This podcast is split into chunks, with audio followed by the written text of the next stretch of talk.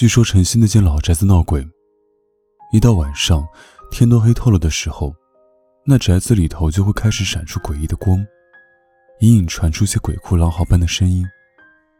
以前也有胆子大的愣头青不信邪，组队去闯过，结果被吓得连滚带爬的逃出来，还摔了一跤，磕坏了大门牙。宅子闹鬼之事越传越玄乎，久而久之，也没人敢自找没趣了。小狐狸勉强能化成个人形的时候，就被师傅冷酷无情地踹下了山，美其名曰历练。世界那么大，你该去看看。实际上，师傅想的是，太能吃了，养不起了。那天恰好遇到暴雨，饿了好几天的小狐狸东躲西躲，钻到了那间老宅子的檐下。刚准备靠着大门喘口气，往后一碰，门吱呀一声被推了开来。小狐狸仰面朝天摔了进去。他爬起来掸掸衣服，转了转脑袋，向四周看了一圈。宅子里黑黑的，伸手不见五指。小狐狸的肚子咕噜一声，又怕又按耐不住心里的好奇，小心翼翼地往里头走着。没走多久，小狐狸就看见走廊尽头有一个关着门的房间。门缝里透着忽明忽暗、颜色变幻的光。小狐狸咽了咽口水，伸手正准备敲门，就听到里头传来了一声极其撕心裂肺的嚎叫。鸡！小狐狸吓得变回了原形，发出一声变调的惊叫，浑身的毛都炸了起来。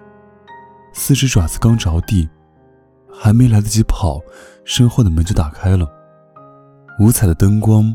从房间里投射出来，一个黑影笼罩住了小狐狸。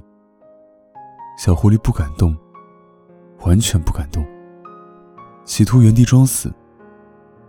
咦，哪里来的小狗？我是大福利。一个疑惑的男声在小狐狸身后响起。小狐狸听了，下意识的转身辩解道：“吼完后，小狐狸就怂唧唧的没声了。”也不敢抬头。面前的人蹲下身子说道：“哦，还是只有口音的小狗。我也是个妖怪，有什么好怕的？”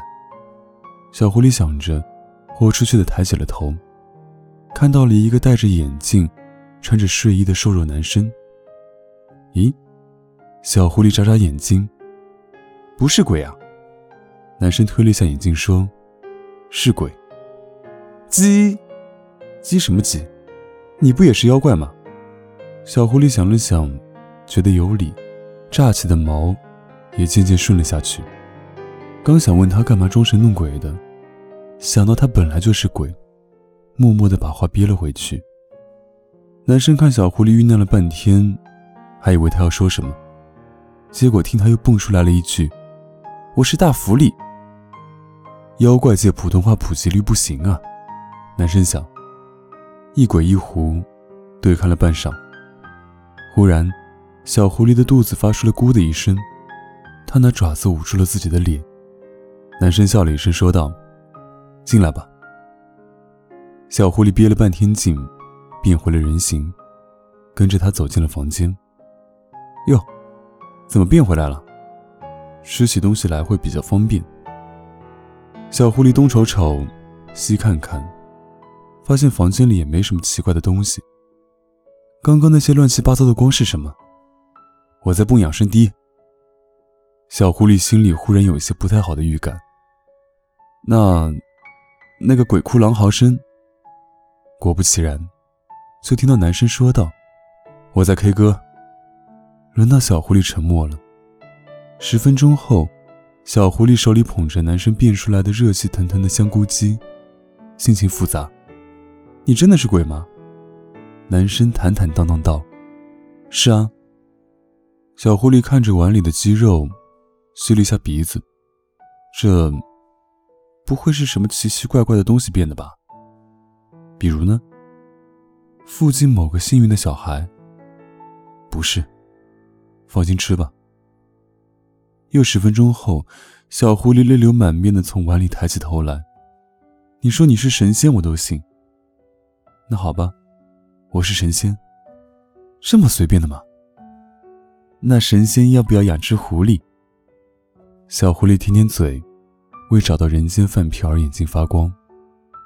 男生挑挑眉，惊奇地说：“舌头捋直了，养吧。”终于有观众欣赏我美妙的舞姿与歌喉了。一鬼一狐，开始了鸡飞狗跳的相处日常，可喜可贺。妖魔和鬼怪，本来就是该在一起的呀。